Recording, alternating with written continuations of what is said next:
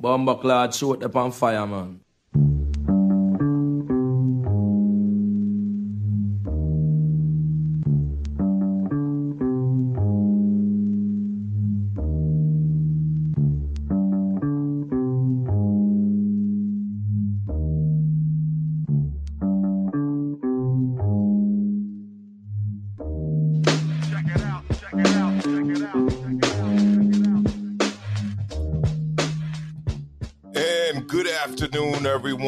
This is Maestro, and I'm coming to you live from New York City for the first edition of Check It Out. And on Check It Out, look, it's going to be pretty simple. I'm going to go over some of the main news, okay, that's been dropping in the sport of boxing. All right. And I'm going to use my primary source, which is usually the boxing scene, uh, which I think is a great place for all of you to get your news. And for those of you who, you know, can't be on your phones tip tapping away, all right, looking through the articles, or maybe you're driving, maybe you're on a motorcycle like me, or on a bicycle, or maybe you're on the subway or wherever. I'm going to go through the news for you and I'm going to give you my own kind of perspective on what's going on. So, uh, without any further ado, this is Check It out and uh, you listen to Maestro, okay? Uh, you're also going to be able to check me out Mondays with my brother Kenny T for Mano a Mano, and I'm going to be dropping punchlines every now and again as well. So, look, I want to start off with uh, the first bit of news that I found uh, that's been kind of most interesting, okay? And uh, that news uh, came courtesy again of Boxing Scene. It also came courtesy of my email box because I was supposed to attend the big press conference this week here in New York City to announce Jake Paul taking on Tommy Fury. Okay, now this was the second of two major press conferences that were set to take place in New York City. I attended the first. All right, I've already uploaded content from that uh, media press conference, which was obviously for Canelo and Triple G. Check out the channel for information on that. All right. And uh, that went pretty well. Uh, Triple G and Canelo both seem to be very, very antagonistic towards one another. Uh, they clearly don't like one another. They clearly, uh, you know, are, are adversaries. All right. They're not going to be getting beers after this fight. You know, they're not going to be going to each other's birthday parties. You know, they're not going to be attending each other's kids' uh, graduation events. They're two guys that really don't like each other. And that was pretty, pretty clear on Monday. Now, Tommy Fury uh, was supposed to come over here to New York City. Uh, I believe it was supposed to arrive here on Monday. And he didn't. It was actually announced that he would not be attending the press conference today. Um, it was supposed to take place here in New York City at 10 a.m. It didn't happen. All right. Uh, he was denied entry into the United States. Uh, that's what the U.S. government did to Mr. Fury.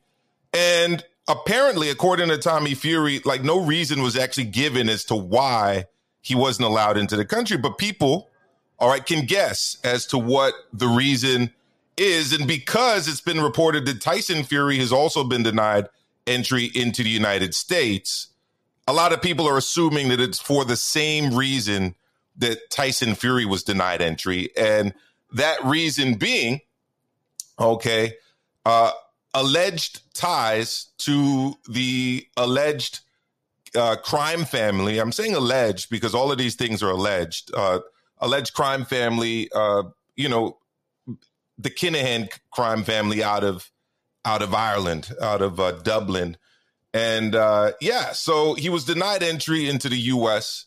All right. Um, as, as Jake Donovan from the boxing scene reports, Jake Paul is once again left standing at the altar while waiting for a fight with Tommy Fury to materialize.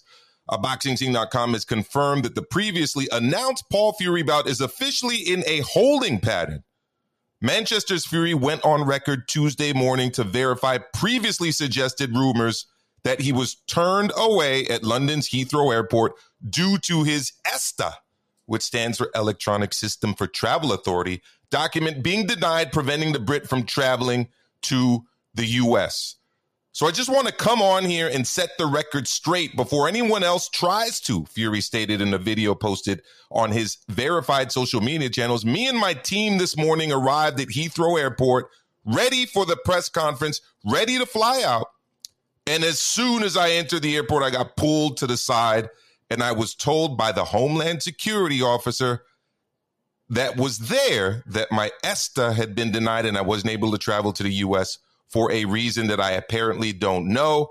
I can't stand here and say I've done absolutely nothing wrong, and I have no clue why I'm not allowed to travel to the USA. I've been training for a fight this whole time, and that's all I've been doing. All right, so we don't really have much more information than that as to why Tommy Fury has not been allowed into the United States. Uh, not much more has been said on it. People are speculating as to what the reason might be. Again, probably ties or alleged ties, or, you know, maybe they exchanged an email or, or a text message. I don't really know, but it's seeming like anyone associated with MTK Global, with the Kinahan family, with even Tyson Fury at this point, is being targeted by the United States government as it relates to entry into the U.S. And I don't know what all of you think, uh, but I, I think that this is kind of harsh. All right. I think it's pretty harsh to deny the guy entry to earn a living here, you know, in a fight that was going to be the biggest moment of this young man's career. Well, unless, unless you include being on Love Island, a big moment. All right. But I'm not talking about Love Island. I'm talking about boxing. And in terms of meaningful fights, which is a term that I like to to use because you know he hasn't really been in any meaningful fights yet. And this would have been the first one. So he's been denied entry. I don't know what that means. I mean, they didn't announce through the regular channels to media members that the media press conference was going to be scheduled for another time. Uh, that wasn't announced. Okay. Uh, they also didn't announce that this flight was going to be rescheduled. They didn't say that another opponent, right, might be in the waiting. All right. They might be bringing in somebody else to replace Tommy Fury. All right. And, and the thing is, whether or not you like Tommy Fury or not, whether or not you like Jake Paul or not. The fact is that Jake Paul, again, whether you like it or not, Jake Paul does give financial opportunities to fighters. All right. Jake Paul does give financial opportunities to fighters. Now, Maestro, what, what do you mean by that? He's terrible. He's a social media star. I understand all of the things that have been said about Jake Paul. I, I really do, right? Uh, but the fact is, Amanda Serrano was scheduled to fight on this undercard. If this fight doesn't go through, she's out of a payday. She's out of a fight, right? And I'm, I've got no doubt that there would have been other people on this undercard as well, boxers on this undercard that will no longer get a payday, get an opportunity to practice their trade, and, you know, let's be honest, feed their families, feed themselves, right? So things do uh, have repercussions, all right? I, I don't quite know what, the situation is with Tommy Fury. Uh, I, I didn't know that he was associated with MTK Global. But the other thing, too, is what about all the other fighters associated with MTK Global? Because there's quite a few. All right, we've got the undisputed champion at 140, Josh Taylor. He's associated with MTK Global. All right, you even got fighters in the U.S. that are associated with uh, MTK Global. Uh, but I'd be surprised if they were denied entry because they're U.S. citizens. But there are a number of fighters that were associated with MTK Global. It's going to be interesting to see what happens to them as they try to seek entry into the United States for fights, for training camps, for business meetings, for whatever. So, very, very interesting to me to see what uh, is going to happen there. All right. So, that that is from yesterday's boxing scene, but it's something that I wanted to talk about. Uh, the news dropped after a mano a mano with Kenny T, which I do Monday evening here in New York City, 6 p.m. Eastern, 3 p.m. Pacific, 11 p.m. GMT for my G, uh, GMT people. All right. And uh, yeah, so uh, that is what it is. All right. So we'll, it, it will remain to be seen what happens with that. All right. we'll remain to be seen what happens with that. I want to thank everyone that's here live with me. All right. I'm going to get to your comments.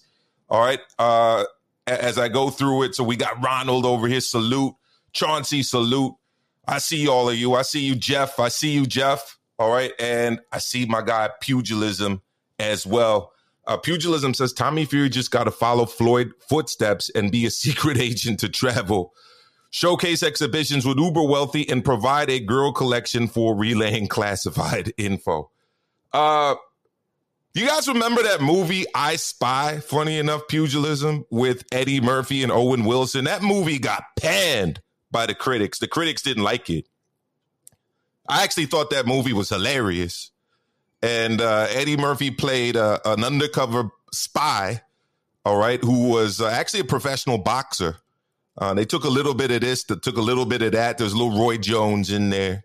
Or there's a little bit of Floyd in there too, probably. Anyway, if I remember correctly, the character's name was Kelly Robinson. And um, Ke- Kelly Robinson was like this, uh, you know, kind of playboy esque, uh, undefeated fighter that would knock everybody out and was going abroad on uh, secret missions, or at least this one secret mission undercover with Owen Wilson. And I-, I thought that that was pretty funny, that movie. I saw it multiple times. The critics hated that movie, but uh, I thought that it was a pretty, pretty uh, funny movie. And uh, I've seen it a number of times. So there you go. Uh, another story that I found interesting here on the scene. All right. Um, and it's not interesting because it's meaningful, but it's just interesting in its Shakespearean level tragedy. All right. As it relates to Jarrell Big Pharma Miller. All right. He used to be called Big Baby, but you know what? As far as Maestro is concerned, there's only one big baby right now in boxing and uh, that's Big Baby Jared Anderson. All right. Big Baby Miller, uh, that's another story altogether. So, all of you are going to remember that Anthony Joshua was supposed to make his U.S. ring debut here at Madison Square Garden and was supposed to fight Jarrell, just sorry, Jarrell Miller. All right. Jarrell Miller. All right. And uh, you know, the the Miller fight was proposed. I don't want to get in all of the ge- uh, genesis of this, but I guess I might as well. The Miller fight was proposed because Dillian Whyte decided that he needed more money to fight for the heavyweight championship of the world. He needed more money to fight a guy who had already knocked him out in London, and I'm talking about AJ. So they moved on from Dillian Whyte and they moved towards another opponent. And uh, the opponent that was picked was Jarrell Miller. All right. And uh, Jarrell Miller, I, I mean, this is a guy who had every opportunity to make a big, big splash in the heavyweight division. For those of you who don't know, all right, uh, his family is uh, Latino Caribbean. All right. Uh, his mom is from Belize, Central America. I believe his dad is Haitian. All right. Um, and he hadn't really been in huge fights, but he'd been, he'd been making a kind of a name for himself uh, here in the United States. Former kickboxer. Anyways, you guys all remember that you know he failed about four different drug tests leading into this fight. You know, they ended up fighting Andy Ruiz Jr. instead. You know, Andy Ruiz Jr. obviously ended up knocking out uh, AJ. All right. And uh, Jarrell Miller was suspended. He then ended up signing a deal apparently with Top Rank and then got popped again for PEDs. All right. And now uh, his comeback fight, actually, believe it or not, took place in Argentina, uh, of all places, um, this past uh, week. And look, he did not look good. He he did not look like anything resembling an athlete at all. If I'm going to keep it real, uh, very out of shape. Uh, and anyways, uh, apparently we're going to be seeing him again in the United States soon. If anybody's interested in that, uh, I don't really know what's going on uh, with that. It's in Tennessee, the Embassy Suites Hotel in Murfreesboro, Tennessee. So again, according to Boxing Scene Jarrell Miller is on course for his first stateside fight since the pandemic. BoxingScene.com has confirmed that plans are in place for the unbeaten heavyweight who is slated to appear on a July 23rd show in the main ballroom of the Embassy Suites Hotel in Murfreesboro, Tennessee. The fight will come exactly one month after his 23 point win over Ariel Bracamonte an Argentinian heavyweight, by the way. And that was in Buenos Aires, Argentina, which marked his first ring appearance in nearly four years, which is how long it's been since Miller has fought in the U.S. Uh, look, I, th- sometimes the business of boxing actually kind of surprises me because they're fighting in embassy suites, guys. All right. I don't know if any of you are familiar with the embassy suites. I mean, if you if you guys have traveled at all, um, I, am sure you'll you've come across an embassy suites. It's it's a hotel chain that's part of the Hilton family of hotels. Uh, let's just say that this ain't exactly the Mandalay Bay. This ain't exactly the MGM Grand. Uh, this is like a three star hotel chain you know, there, there's one in New Jersey right outside New York. I mean, they're $146 a night. They're going to be putting that on in the ballroom, in the main room of an embassy suites. So I just want to put that into perspective. You're talking about a guy who a few years ago was supposed to fight for the heavyweight championship of the world. And fast forward a few years, and now he's making a big splash in his return at the Embassy Suites. Not just any Embassy Suites, mind you. Not the Embassy Suites on the outskirts of New York, or on the outskirts of LA, or the outskirts of Vegas, but the Embassy Suites Hotel in Murfreesboro, Tennessee. Uh, look, I, I don't like to do this, but I mean that that's a definite. And and I don't know what the plan is, but I mean I don't know how this event makes any money or any significant money. You know, I'm all in favor, of guys, doing what they need to do to get paid to to you know, like I said earlier, to feed themselves, feed their families. But surely there's got to be something else you can do because this ain't going to be on TV. It's not at a major venue. It's not going to be bringing in any money. You know, uh, my understanding is that he was doing security work for uh, Floyd Mayweather not that long ago. Okay. And uh, I know that because of the whole gotcha hat incident with Jake Paul and Mayweather. I saw Big Pharma Miller right there front and center doing security detail for TBE. All right.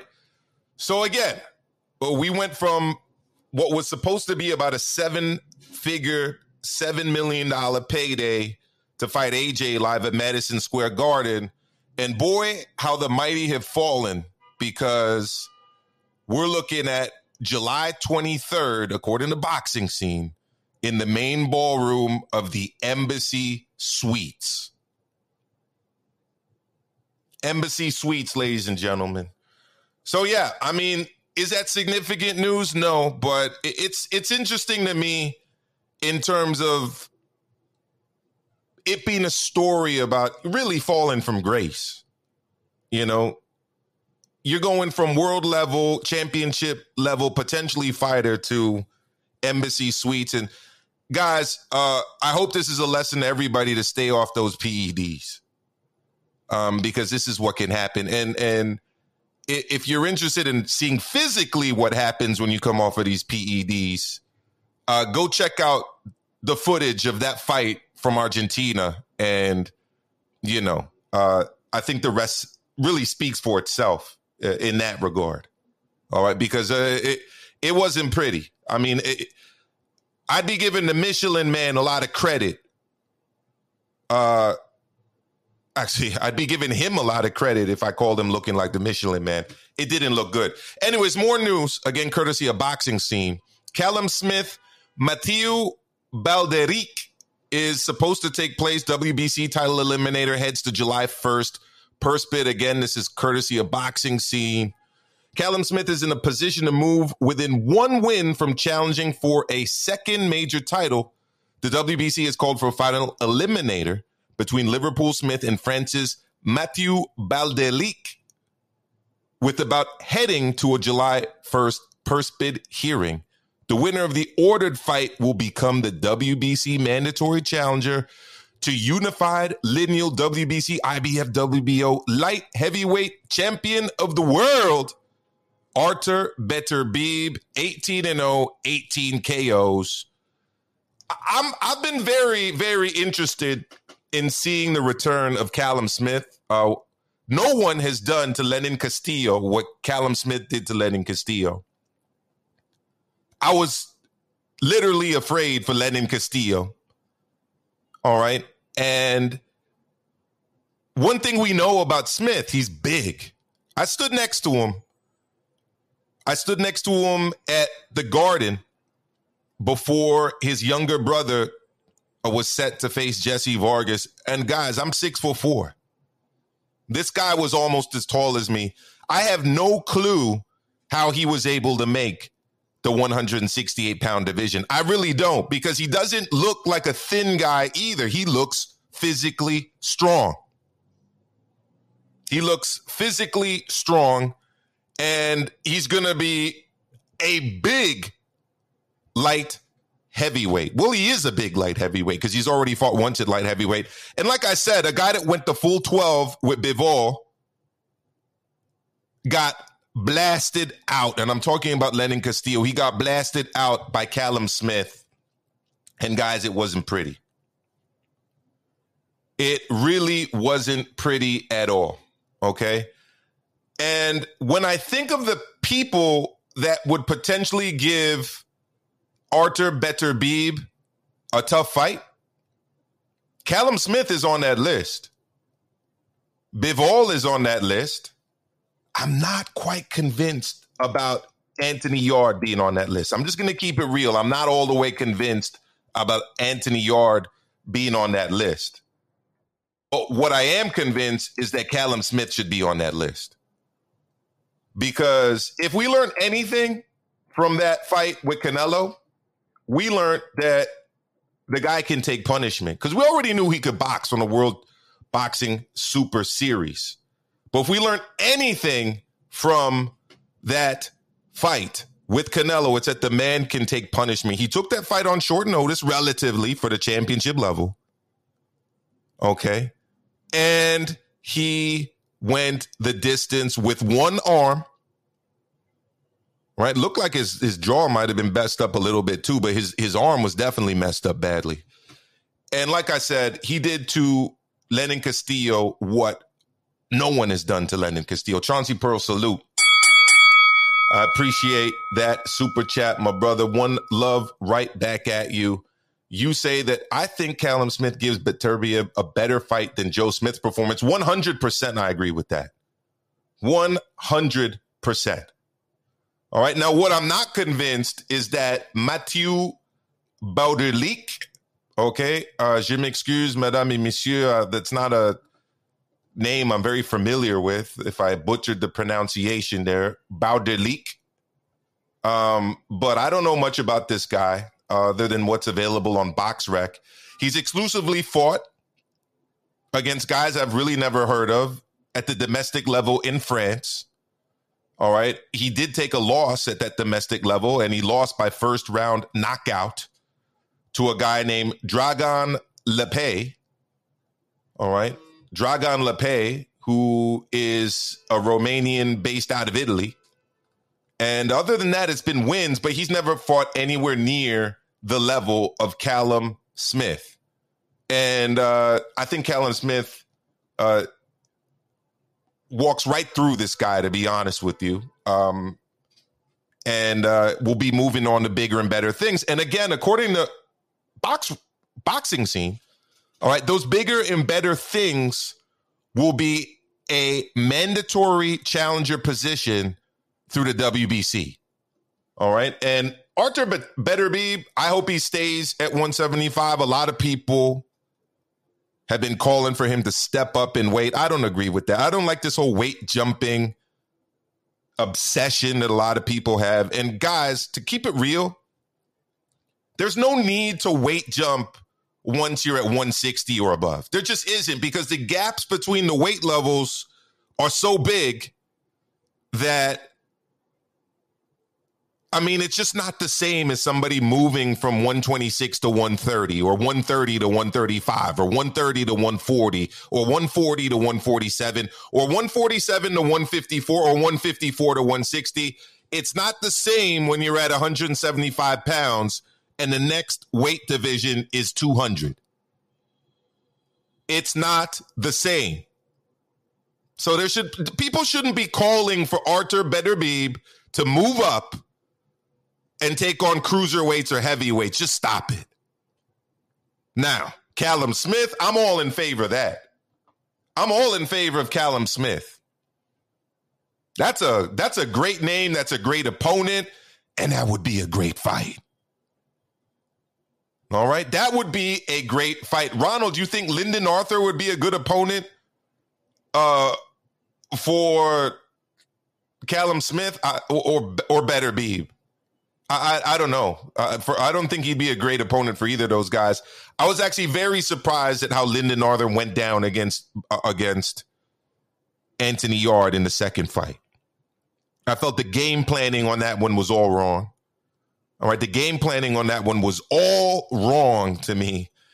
And uh, I mean, he just went there on the ropes and just like literally decided, you know what? I'm going to take punishment and I'm going to let this guy wail on me and I'm going to get my ass knocked out that that really didn't make a lot of sense to me. So uh, uh, building blocks, rebuilding process for Lyndon Arthur Ronald, and you better stay away from Callum Smith or Artur Beterbiev if you're Lyndon Arthur.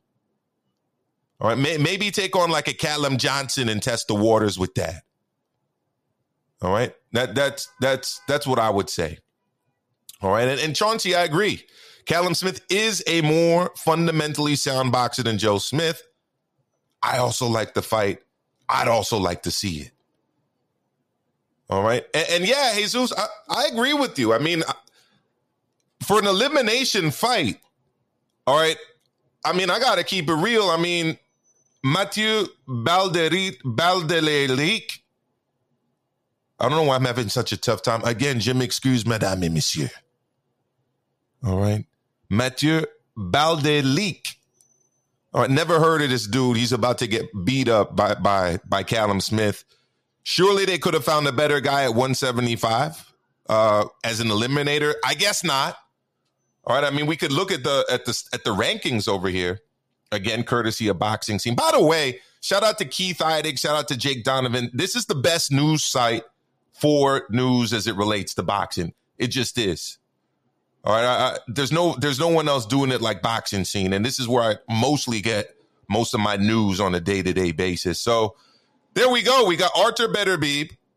All right, and I'll zoom in on this so people can see it. All right, if you're listening, all right, I am doing this live on YouTube. If you're listening on demand through podcast platform, but Arthur Beterbiev is the champ. Then you got Callum Smith. Then you got Mathieu Baldelic, who, by the way, happens to be ahead of Buatsi, Yarde, Krasniqi, and Marcus Brown. Uh, yeah. Uh, I, I don't know how this guy got so so highly ranked by, by the WBC, but hey, uh, what do I know? What do I know as it relates to that, right? So yeah, look, Callum Smith apparently he's got a big or not big, but meaningful fight. I can't even say meaningful. I mean, it's meaningful in that it's an eliminator, but he's got a fight coming up. Let's just put it that way. And the purse bid is set for July the 1st. And I, for one, am hoping that DAZN wins that bid so that I can get it as part of my monthly package and don't have to pay anything extra as it relates to that. All right. Other news that I found interesting, and you know, as as much as I like to talk the X's and O's and strategy, you know, offense and defense, orthodox, southpaw, all right, jabs, hooks, crosses, all of that stuff. I also like the drama behind boxing as well. So this story also caught my eye. All right, and I'm talking about Josh Taylor. Apparently, he's getting a little bit tired and I would be too, by the way, of constantly having to deal with the talk about the Catterall win. Because, guys, guess what? I, I hate to tell you this, but it was a win, right? And, you know, I do go on the undefeated podcast with Trav and KG. All right. And and I conversate a lot with my UK brethren out there. Look, on that side of the pond, this was like a highly controversial decision. On this fight, it was just on this side, of the pond, and I'm talking about here in North America. This was just another another win, and then we move on to the next next week of boxing. All right. But apparently out there in the UK, like they're still talking about this. They're still talking about this Josh Taylor win uh, over Catterall. And I guess one of the reasons is because Catterall keeps talking about it, right? So Josh Taylor says, you know, Catterall coming across a little desperate. I wouldn't be moaning like him. All right. And, you know, again, shout out to, to the boxing scene. All right.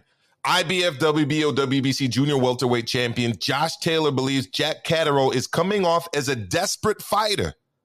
They collided back in February in Glasgow with Taylor winning a controversial 12th round split decision. Taylor was dropped in the eighth round and fully admits that his performance was lackluster. Since then, Catterall has been extremely vocal about getting a rematch, and he's continuously gone after Taylor on social media. Taylor initially planned to vacate his titles and make an immediate move to the welterweight division. However, he now intends to remain at 140 pounds to set the record straight with Catterall. Before that rematch can happen, Taylor must satisfy a mandatory defense against the WBC's top man, Jose Zepeda. After Zepeda, Taylor makes it clear that he's very eager to shut the mouth of Catterall. He's coming across a little bit desperate, Taylor told Sky Sports. I can't understand where he comes from. He felt like he won the fight. I'd be disappointed as well. But I wouldn't be moaning and groaning the way he's going on and on. It's just ridiculous. I can understand how he's feeling. He felt like he won the fight. I felt like I did just enough to win the fight. So it was a close fight. It could have gone either way. The judges gave it to me. The way he's acted since and the way he's coming across on social media makes me want to shut him up. It's one of the main reasons I stayed at 140 so that I could get that fight. We're doing everything we can in our power to make this fight happen alongside the Zepeda fight as well. If not after the Zepeda fight, then next. This time around, the motivation is there, which I never had the last time. The motivation is there because of everything that has happened since the fight. Hopefully, the sooner the better for me. The only reason I'm staying at the welterweight, sorry, at the weight is to fight Catterall. Well said. Mr. Josh Taylor. Well said, sir. Uh, look, we get it. We get it. And this is to all of the English people out there. All right, you're a little bit upset, I think. Just a little bit upset that a Scot, or is it Scotsman? You guys can correct me. You're a little bit upset that a Scotsman got a close decision in his hometown, in his home country. I mean, y'all are acting like no one's ever got a shitty end of the stick decision in England. I can't tell you how many times, how many times I've seen fights where people go out to England and get robbed. All right, but the one time an Englishman goes up to Scotland and loses a close decision, everybody's up in arms. And it's literally July, and we're still talking about this shit that happened in, in February. Come on, guys. Really? Look, at the end of the day, I'm actually pretty pleased that he's decided, okay, to stay at the division. I'm I'm I'm I'm I'm pretty pretty happy that he's decided to stay at 140. I, I never liked the idea. You know, Maestro Management was involved. Maestro Management would have never agreed to Josh Taylor going up in weight and taking on Terrence Crawford. That you know, eh, I don't like Stephen A. Smith, but as Stephen A. Smith said, that's a bad man right there. That is a bad man. You got to stay away from Terrence Crawford if you're Josh Taylor. Stay away. Stay at 140. All right. Hook up with a good nutritionist. All right get a good strength and conditioning guy on your team. I know you're no longer with MTK Global because of all of the stuff with the Kinahan family and the Kinahan situation. Right? But you know, get it together, you know, stay on weight and reign supreme at 140 pounds because I think Josh Taylor can do it. You know, he probably wasn't very motivated for the Catterall fight. I mean, Catterall was a few a, a, huge underdog. I only heard a few people giving him much of a chance in this fight, which again is why I think a lot of the Englishmen are so up in arms because he did so much better than everybody thought he would do. All right, and he he lost a close decision in Glasgow. All right. But how many people have lost close decisions in London or in Manchester or many other cities in England? But the one time an Englishman ventures north and loses a close decision, we're still talking about, okay, well, look, I, I agree, Ronald. You know, uh, he, he, you know, I think I think Lopez is in trouble if Taylor stays at 140. I think a lot of people are in trouble if Taylor stays at 140. All right. So uh, look, but good. Look, at the end of the day, I guess Catterall is keeping his name relevant, talking about this. He didn't get the immediate rematch. All right. And the WBA kind of mixed things up as well because the WBA decided that, guess what? Josh Taylor is no longer going to be their champion, right? Right. I'm I'm going to go to uh, to their rankings in a moment. I'm just going to pull it up so people can see the rankings. But yeah, it, it appears as if Josh Taylor isn't going to hold on to these four belts anymore. But you know what? That's okay. And what fans need to do really is just recognize Josh Taylor as still being the undisputed champion because he is the undisputed champion. Uh, obviously, unless you're a fan of Jack Catterall and you're saying he's probably the champion. But as champions go, I mean, he's still, in my books, the undisputed champion at 140, regardless of what the WBA says. All right. I know the, uh, the WBA vacated his belt. All right. And what they have here now is they have Alberto Puello and Ismael Barroso ranked one and two. And I'm guessing what their plan is is to have those guys face off for the vacant title. I say I'm guessing because you never know with the WBA. And I, I remember hearing an interview with Regis Prograis where they where he said that they told him that they were having some kind of meeting and that before this meeting everybody needed to like state their case. You know, I guess the WBA wanted him to get the PowerPoint presentation ready. All right, get those slides ready and and and explain in like a Shark Tank style or Dragon's Den style presentation uh, why why uh, he should be fighting for the title. So, I mean, look, their, their, their rankings are all over the place. And, and as an example of that, I mean, I have it pulled up here on the screen. And again, if you're listening on demand, you can check me out on YouTube, Maestro A, Maestro A.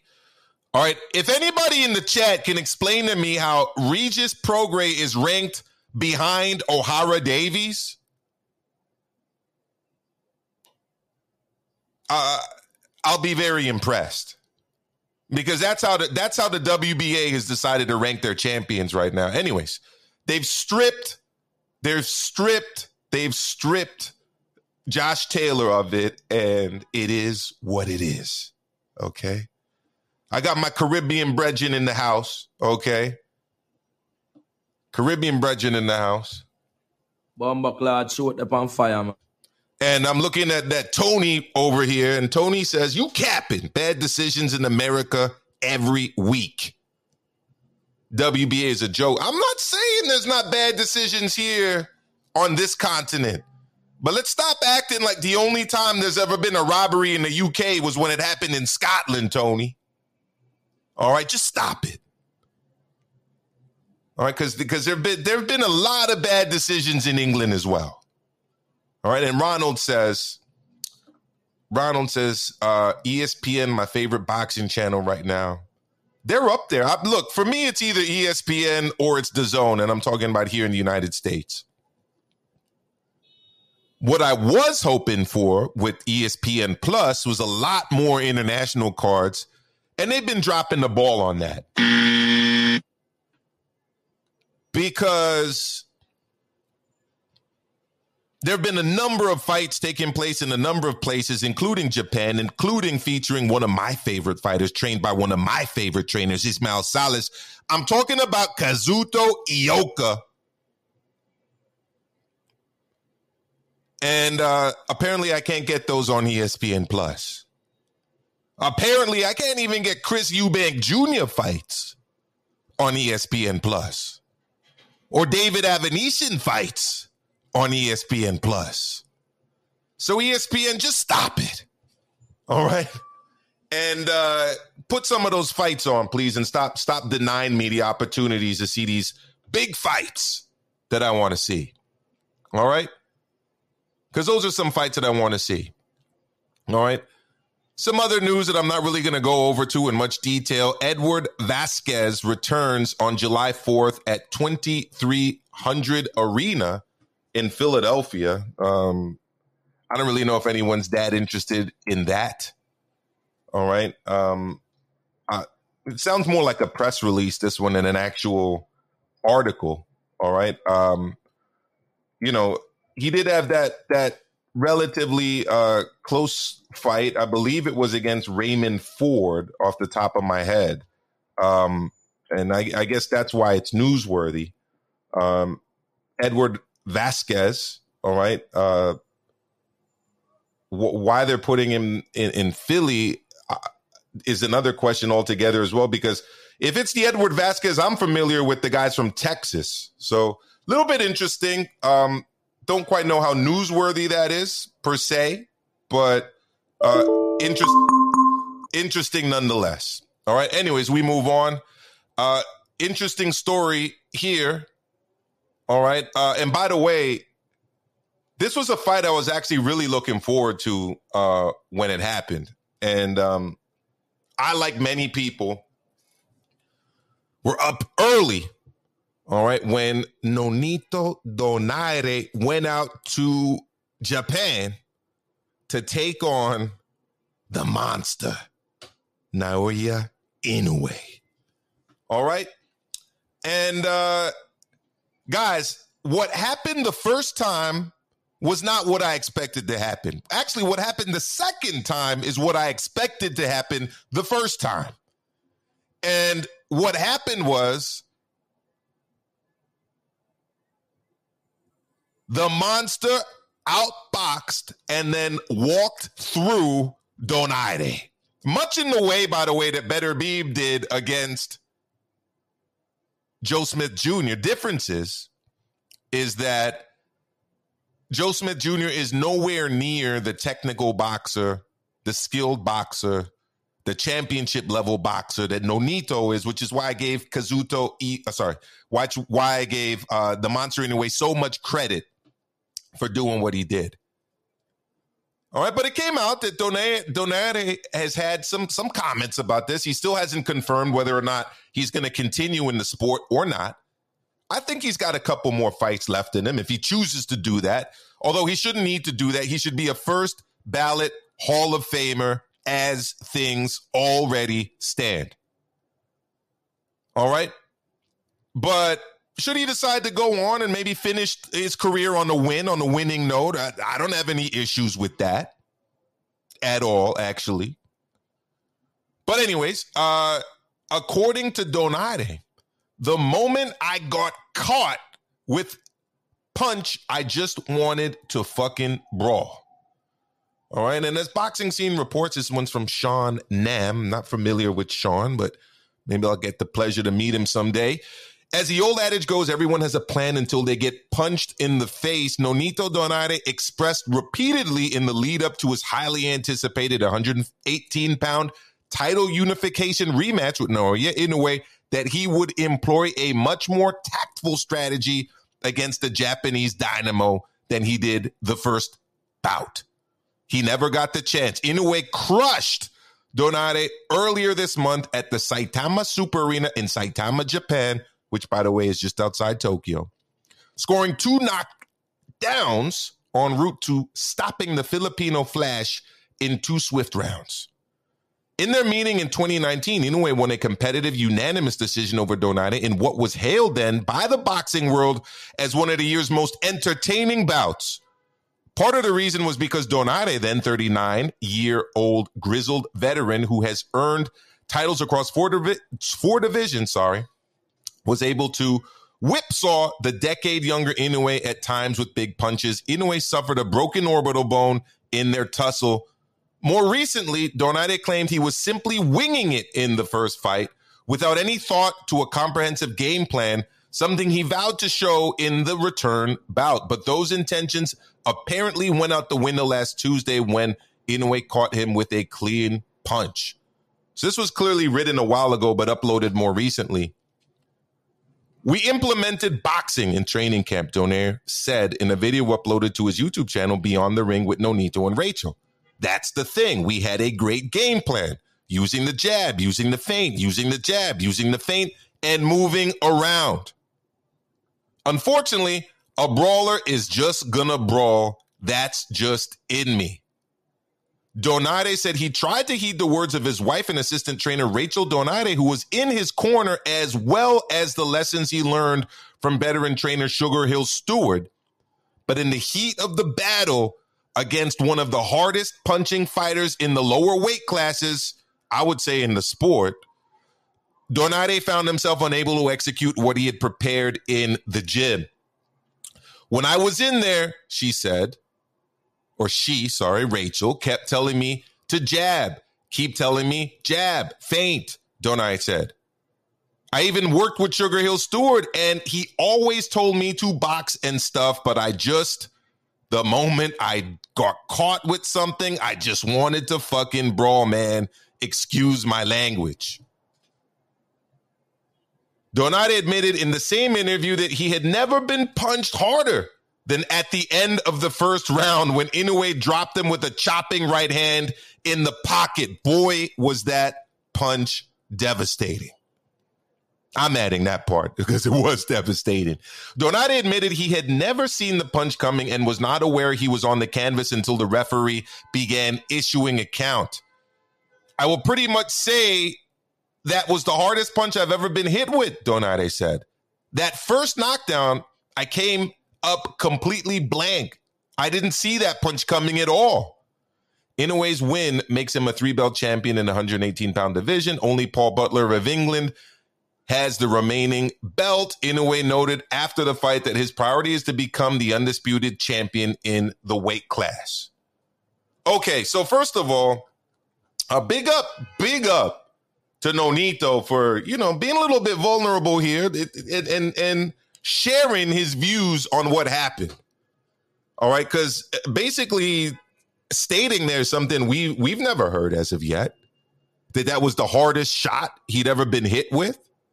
That he essentially didn't know where he was for a little bit and, and until the referee literally was over him counting?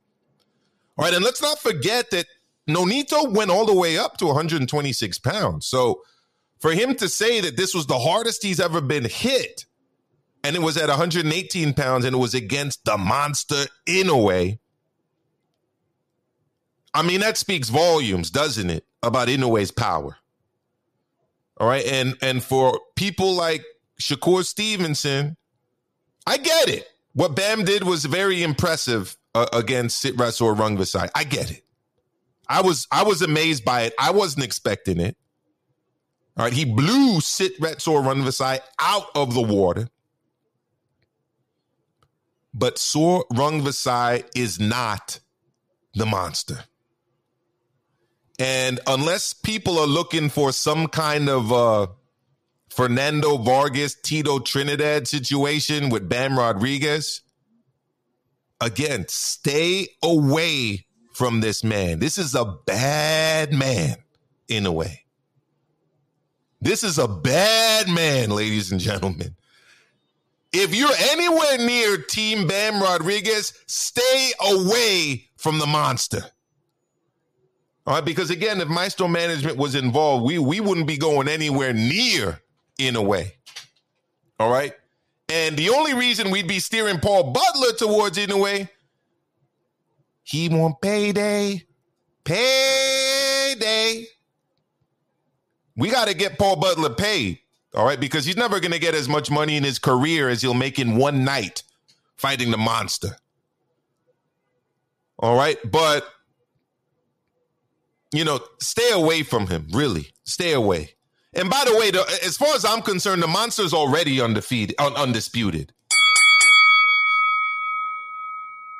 The, the monster's already undisputed, as far as I'm concerned. All right, and I'm saying that because you don't need to beat Paul Butler for the WBO 118 pound championship to be undis, undis, un, uh, undisputed. I'm sorry. But uh, you don't need to do that. All right, you're already undisputed in my books. And Neil, I agree with you. Conlan Wood fight of the year, uh, it's up there for sure. It's definitely up there for sure. We'll, we'll see how the rest of the year plays out, but uh, it's definitely up there for sure.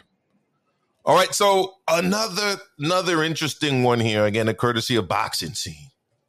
All right, and and Big Frank, big up to Big Frank. I'm talking about Big Frank Warren, and y'all can't see me right now because, but but Maestro's doing doing the the shoulder roll over here, Big Frank style. Okay, I'm doing the Big Frank shoulder roll, and I'm I'm gonna agree with Big Frank right now. Big up Big Frank. Right, because Big Frank Warren is saying that Anthony Joshua is made for Daniel Dubois. And you know what? I would love to see Anthony Joshua, Daniel Dubois. That that's a great fight. All right, that's a great fight. All right. And uh I like I like Daniel Dubois' chances in that. I really do. And I'll tell you why. Daniel Dubois is a big guy. He, he he's he's got a big frame and he's very powerful. All right, and the little hit and hold tactics that AJ is is trying is trying to to implement right against guys like Pulev, against guys like Takam, against guys like Parker. Even he was allowed to get away with it against Parker, which made for a terrible fight. Terrible fight.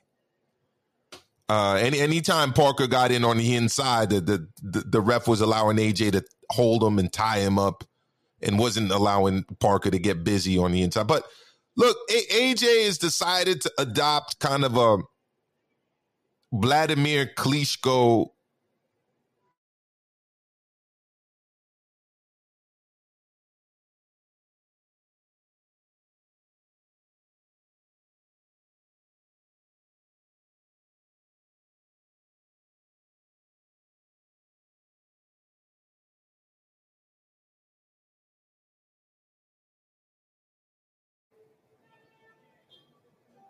It's uh it's gonna be tough uh to, to wrestle him like that. All right. Uh so look, anyways, let's hear Big Frank has to say. Again, this is courtesy of Boxing Scene, and again from Sean Nam. Promoter Frank Warren is chomping at the bit to get his heavyweight charge, Daniel Dubois, in the ring with British countryman Anthony Joshua.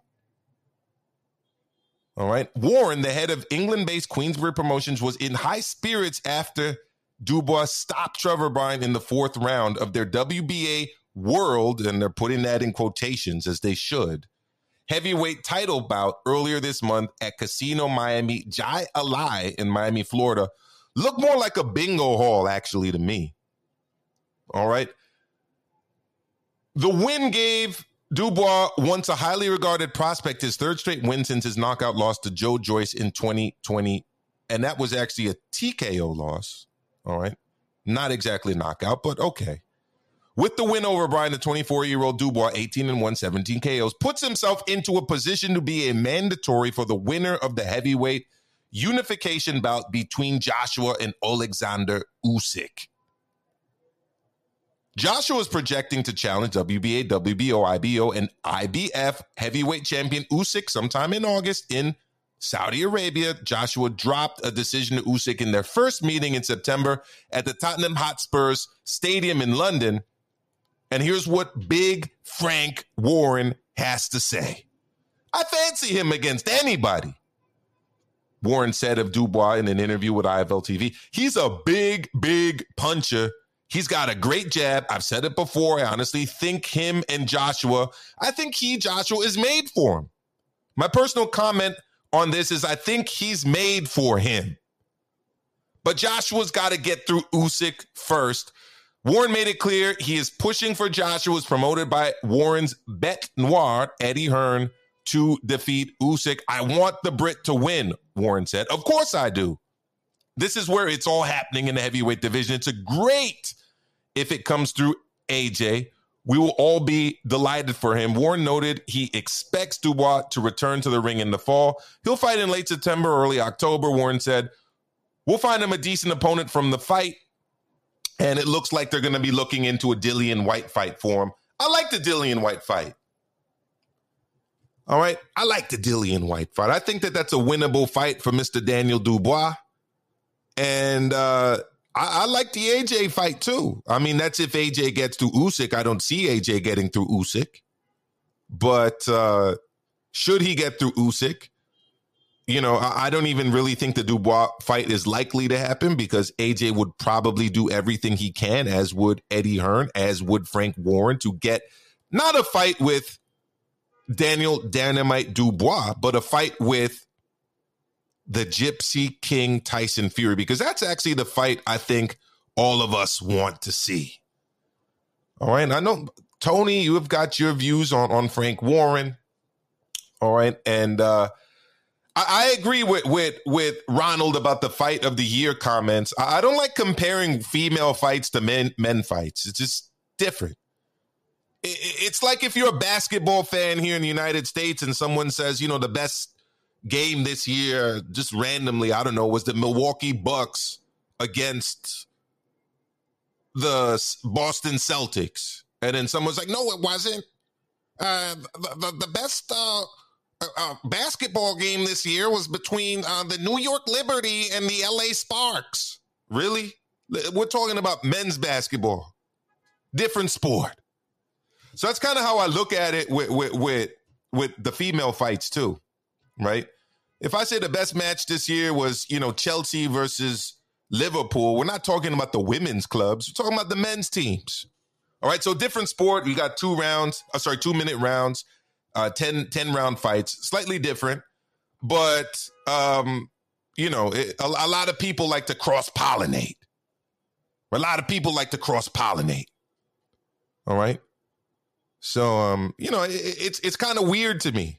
It, it, honestly is. But you know, uh, you know, if we're talking athletics, you're talking the best hundred meter race in the world. Like people usually are talking about the men's the men's one, but you know, it, it is what it is. Look, Tony's saying Maestro's being a little bit controversial. No, I'm, I'm not. Katie Taylor, Amanda Serrano was the best women's fight of the year.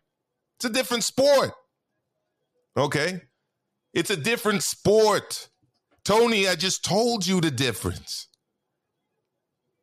Right? I mean, Tony, I just explained it to you, right? So again, if if someone says the best match uh, this year was between Man City and Man United, and you come along, well, actually, Maestro, the, the the best match this year was against uh, was the women's Chelsea club against the women's uh, uh, West Ham uh, club. That that was the best. That was the best uh, uh, football match of the year. Like, nobody's talking about that.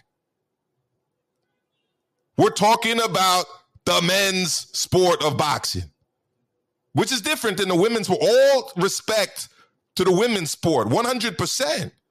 But we're talking about the men's game. Like, look, it's a different, and it's even more different because at least in football, right, you got two 45 minute halves, right? You got 11 v 11, right? In boxing, you got 12 championship rounds of three minutes each on the men's side, and you've got, uh, you know, 10 rounds of, of two minutes each on the women's side. So it, it's, it's a little bit different, Tony. It's a little bit different, I think. Little bit, just, just a little bit. All right, but again, if if I if I'm talking about the best player in basketball, and you know, I'm telling you, I think it's it's Steph Curry, right? And uh, you know, you're you're like, well, my maestro, uh, you know, and I don't think the best basketball player is Steph Curry. Uh, to me, the, the, best basketball player is a Brittney Griner. Who's Brittney Griner? Oh, well, uh, she plays for the Phoenix Mercury. That, that's the best team in basketball. It's a little bit different. It's a little bit different. But look, I understand you want to respect the, the females. I respect the females 100% as well. I just don't compare women to men. All right? We're, we're not there yet in Maestro's world. We, we still keep the sexes separate a little bit. I know a lot of people these days want to combine the sexes. You know, you go from one to another you know, even in childhood and whatever. But but at least when it comes to contact sports, boxing, I hope we can agree that that it should be separate. I, I just think it should. I think we can agree that men should be fighting men and women should be fighting women, and we just leave it at that. But you know, this is 2022, and and I guess people want to you know cross cross pollinate, so to speak. All right. So it is what it is. Anyways, back to the news, ladies and gentlemen. All right, so I was at the uh, press conference this Monday, and uh, you know, a few interesting things happened. Tony, we we were talking about this on Twitter, right? Or Canelo actually says his favorite fighter in the sport, non-Mexican. All right, and it's probably just favorite fighter in the sport because even if it is a Mexican, who really is it going to be? He essentially said his favorite fighter in the sport is Tank Davis, and that he loves the way he fights. So that was pretty interesting to me. I was actually there in the media scrum for that. All right.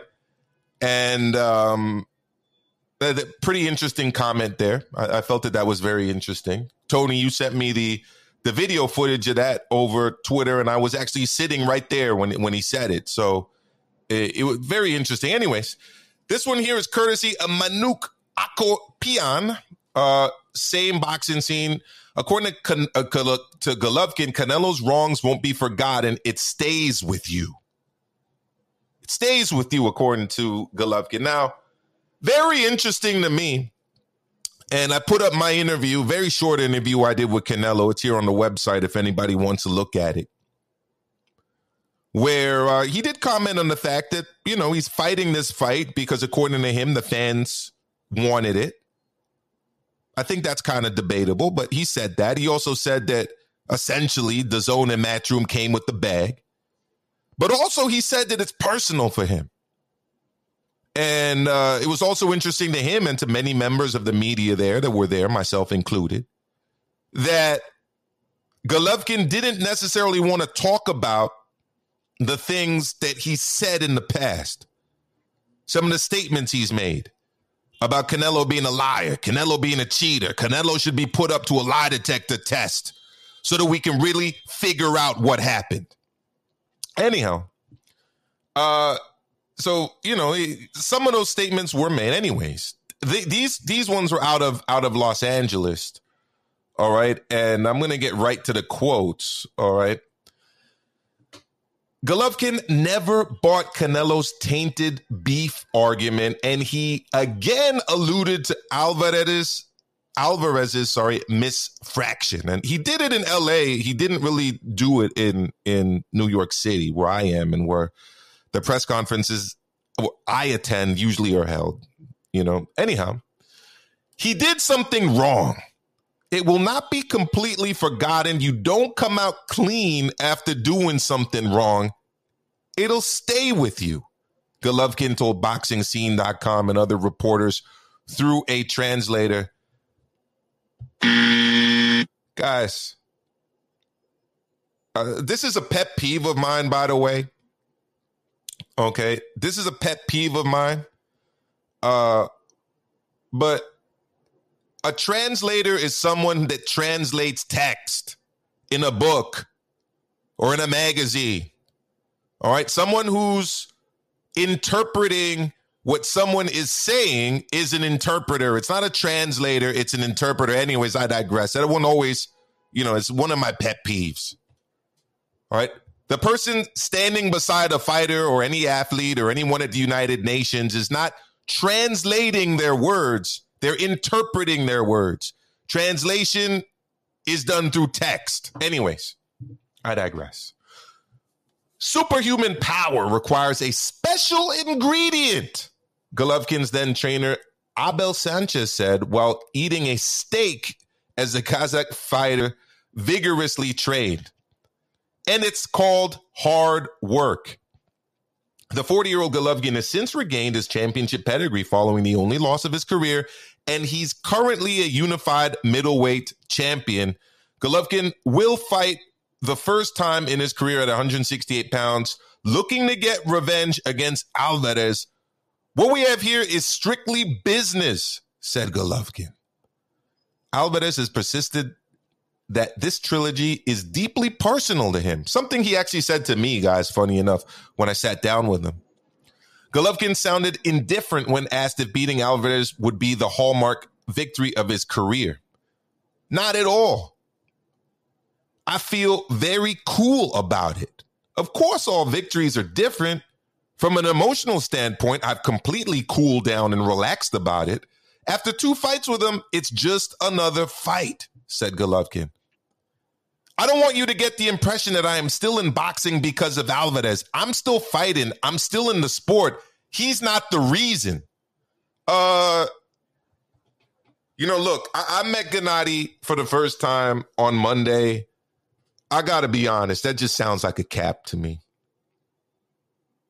It, it, it really sounds like a cap, and I'll tell you why. The dude was sitting on the shelf waiting for payday he want payday. I mean, that's what it looked like to me. I mean, how long was he on the shelf before he decided to take on Murata, who everyone thought was a very winnable fight for for Golovkin? I, I actually thought that Murata would do better than he did, but the consensus was that he pretty much dismantled Golovkin, uh, the Murata, and he did. All right. During that time, he didn't go Oh, I mean, correct me if I'm wrong. D- did he go near Boo Boo Andrade? Uh, did he take on, I don't know, uh, Jermall Charlo?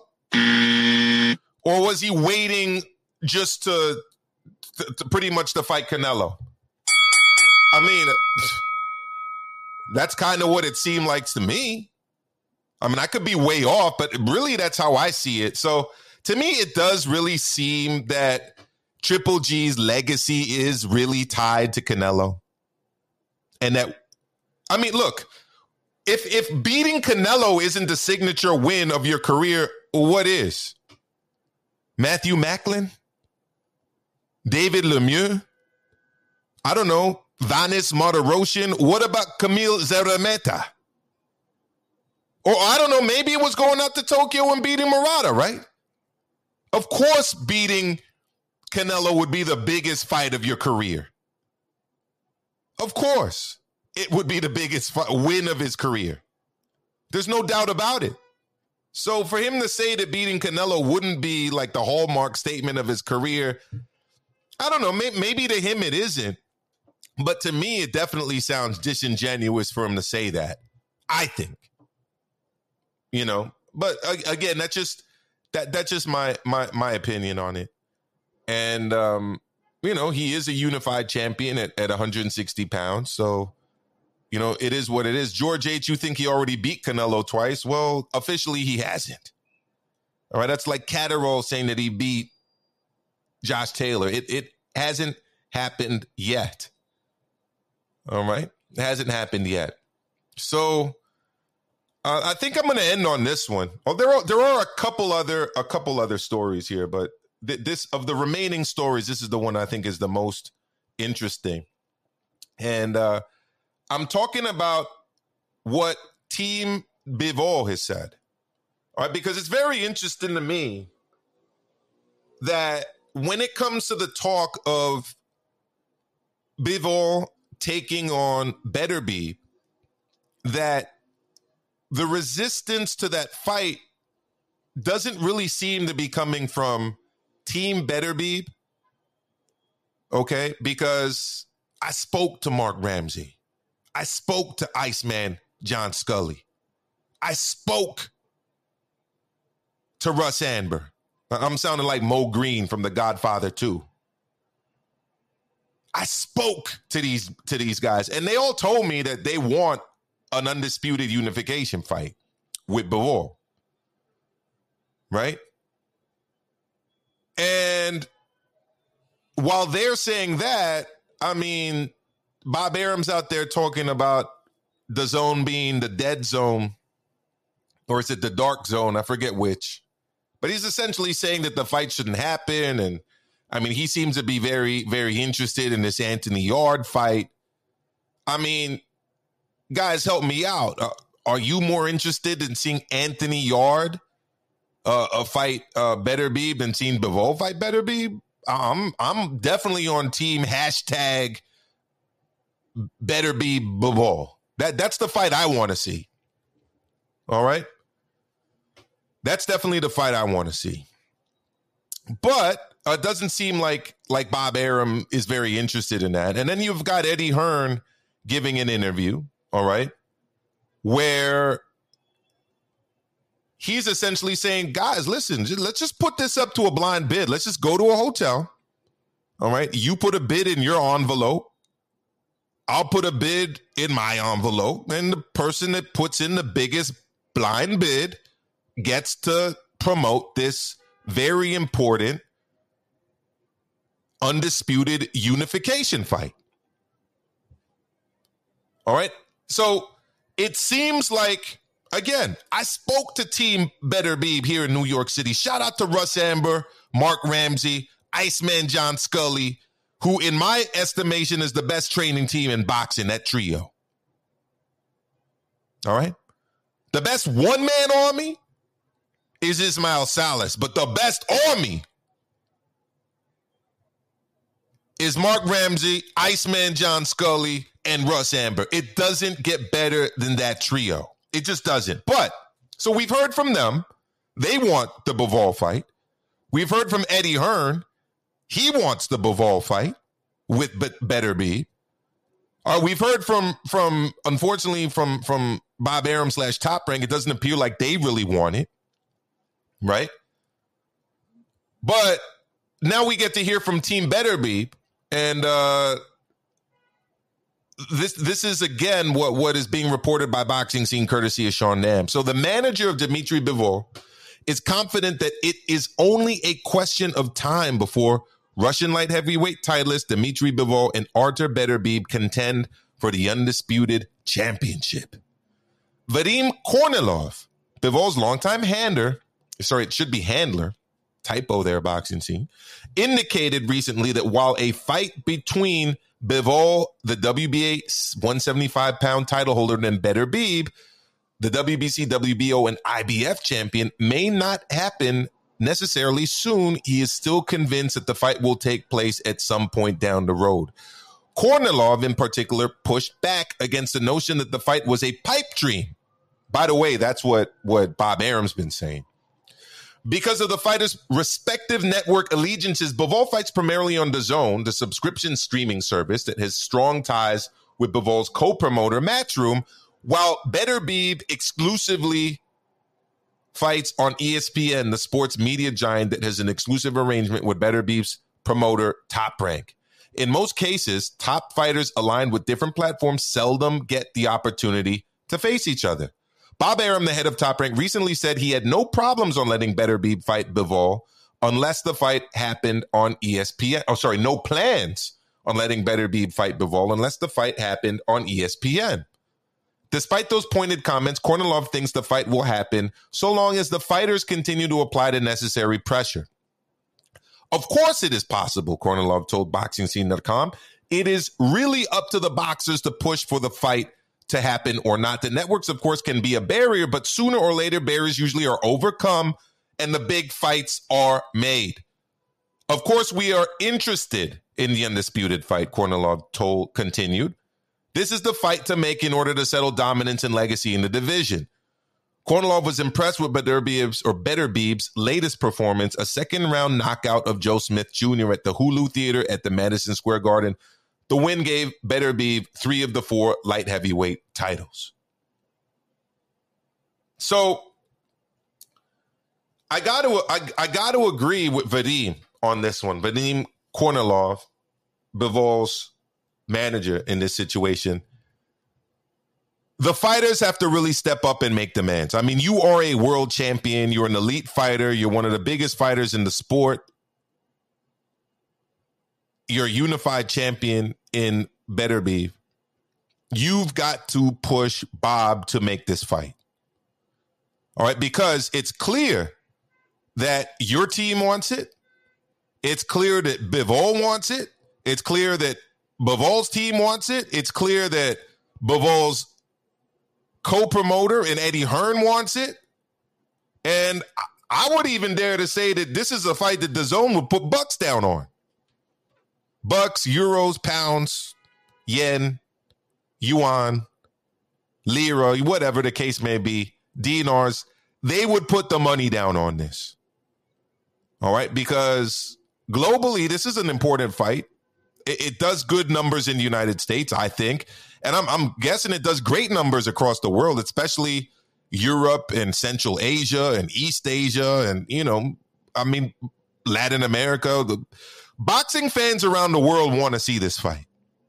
So fighters, they they do have to step up and make it clear this is what I'm doing. I'm not on the Dana White plantation contract with the UFC. I do have some level of autonomy and decision making power and control here, and I want to exercise it.